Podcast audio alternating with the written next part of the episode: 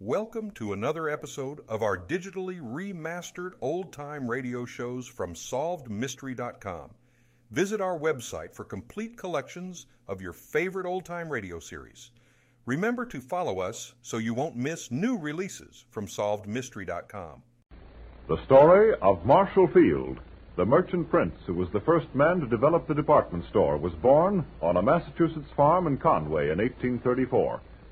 Marshall Field had his share of farm work and, disliking it, took a job as clerk in the store of Deacon Davis in Pittsfield when but 16. Our story opens in 1856. Marshall is talking with a young man, J. Pierpont Morgan, whose father is in the store discussing some business with Deacon Davis. You've been in Chicago, haven't you, John? You bet. There's a city, Marshall.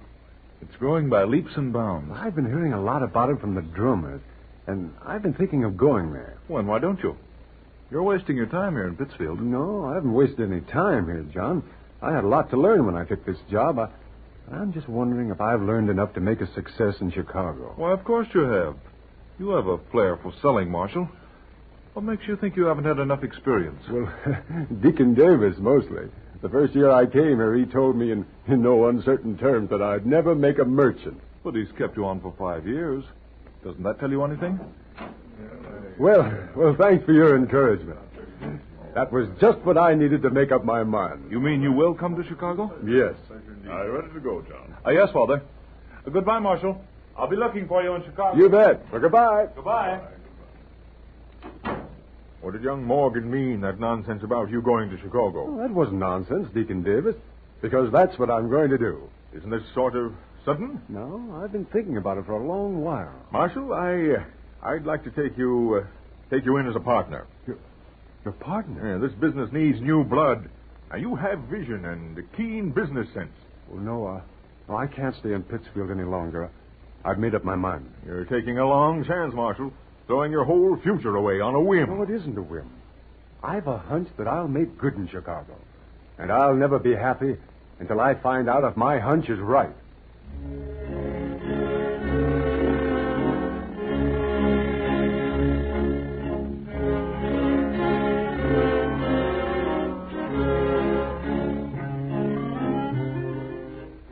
Marshall Field had less than a dollar in his pocket when he finally obtained a job in Chicago with Cooley, Farwell and Company.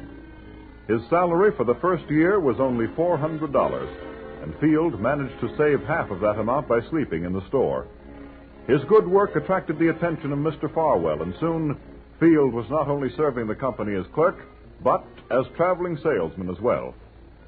One day in 1861, Levi Leiter, the bookkeeper, takes Marshall to one side. Why do you work so hard, Marshall? When you're paid for clerking in the store eight hours a day, why do you work 18? you think I'm working too hard, Levi? sure you are. Always ready to do just what anybody asks. Why? Oh, don't you think the company appreciates it? They don't pay extra for it, do they? Oh, don't you worry about me, Levi. Well, take my advice and do only what you're paid to do. Marshall, I'd like to speak to you for a moment. Hmm? Oh, why, yes, Mr. Farwell. Uh, just step into my office here. Oh, certainly. Marshall, I've been watching your work very carefully during these last five years. Well, I, I hope it's been satisfactory, Mr. Farwell. Well, more than satisfactory. I like the attention you give to the affairs of the store. You've worked many more hours than you had to, and you've built up a fine following for yourself with our customers. Well, uh, I'm glad to hear it, Mr. Farwell. I believe that you have the true merchant instinct, that you live for that instinct alone, and that you'll never lose it. Well, I won't, sir.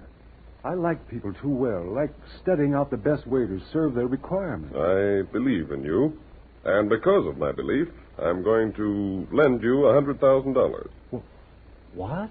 so you can buy in with us.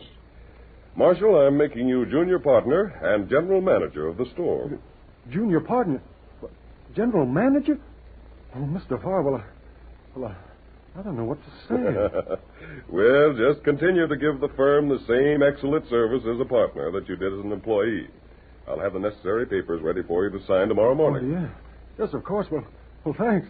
Yeah, thank you again, Mr. Farwell. Well, thank yourself, Marshall. You're the one who's really responsible for this opportunity. That'll be all, my boy. Uh, uh, yes, sir. Partner. General manager. So why are you talking to yourself? Did Mr. Farwell want you to work 24 hours a day instead of 18? Levi, I've just been made junior partner and general manager of the store. You've just been made. What? And just a minute ago, you were telling me that my work wouldn't pay. Now what do you think, Levi? What do I think? What do I think? From now on, I'm working 24 hours a day.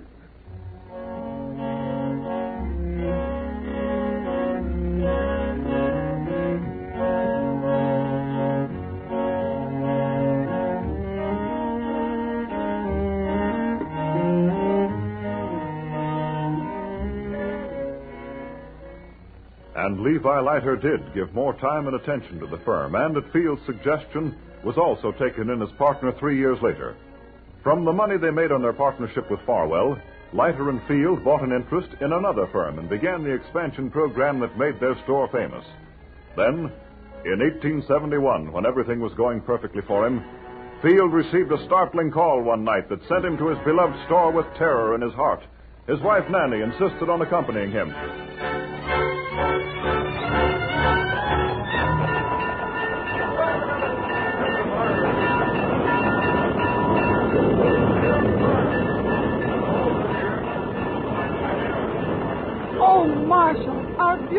Store. The thing you've worked most of your life for, going up in flames. Oh, you shouldn't have come, Nanny. And let you face it alone? I should say not.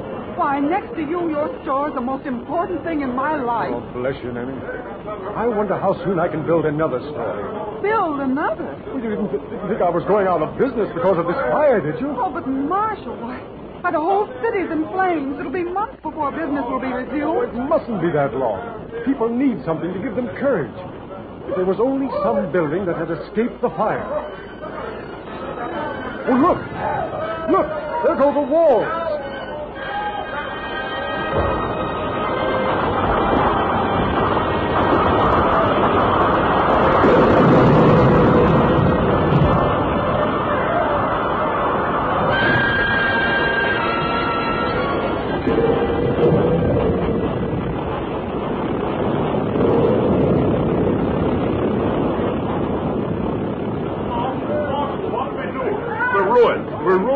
Nonsense, Levi. A man's never licked until he admits it. Well, I admit it. And if you weren't so stubborn, you'd admit it too, Marshall. But the only buildings that are left in Chicago are the car barns of the Chicago City Railway. And at a time like this, who wants to come downtown? A car barn. Levi, Eh? we're going to buy the city railway. What? I mean, the car barn. The car barn. You'd better take 'em home, Nanny. The shock of losing the store has been too much for you. Now listen, Levi. In six weeks, the hay will be pitched out, the oats and harness transferred to another building, the floors varnished, and the walls and the ceilings painted. Our store will be going full blast again. Our old store is going full blast now. Look at it. Charred wood and ashes. How can you talk about starting another in a car barn? Because that's just what we're going to do, whether you believe in the plan or not. Well, Levi, what do you say? What do I... Well, I gotta believe in something. Oh, I believe in it, Marshall. I know you can do it. Ready-made dresses hanging where sets of double harness once was. Ah, it's hard to believe, Marshall. But you showed me once I was wrong. Maybe you can do it again. I can. And by doing it, we'll give others the courage to rebuild. Why, this is Chicago's chance to be greater than ever before.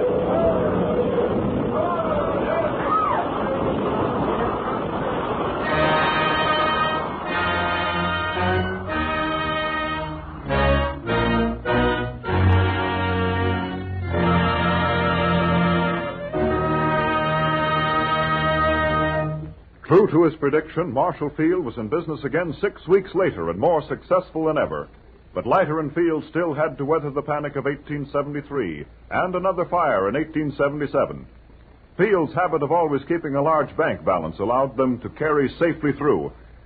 A new building was rented, but the lease not yet signed. One day, Leiter came into the office. Marshall, about that lease on the new building. Yes? What's holding it up? I want to sign it so we can move in. Well, I wanted the owner to change some things first. Oh, and- foolishness. The building was entirely satisfactory with me. But not with me. what are you getting at, Levi? Well, we've lost the lease. What? Yes, another firm Well, got they it. got it because you dallied around wanting this and that changed. I had a right. I'm your partner. You had no right. You liked the building as much as I did in the beginning, and you wanted to show your authority and dictate. But I- Success has made an autocrat of you, Levi. I've seen the change coming on. Never mind what you see. What are you going to do? Buy the building from the owner, obtain a release from the firm that leased it, and gradually buy up the rest of the block. I'm taking no more chances. It'll take too much money. I refuse. You refuse? Absolutely. Well, then the time has come for us to sever our partnership. If you're unwilling to risk your share of the business and expansion, withdraw by all means. I will. This time I won't follow your lead, Marshall Field, and we shall see who knows best.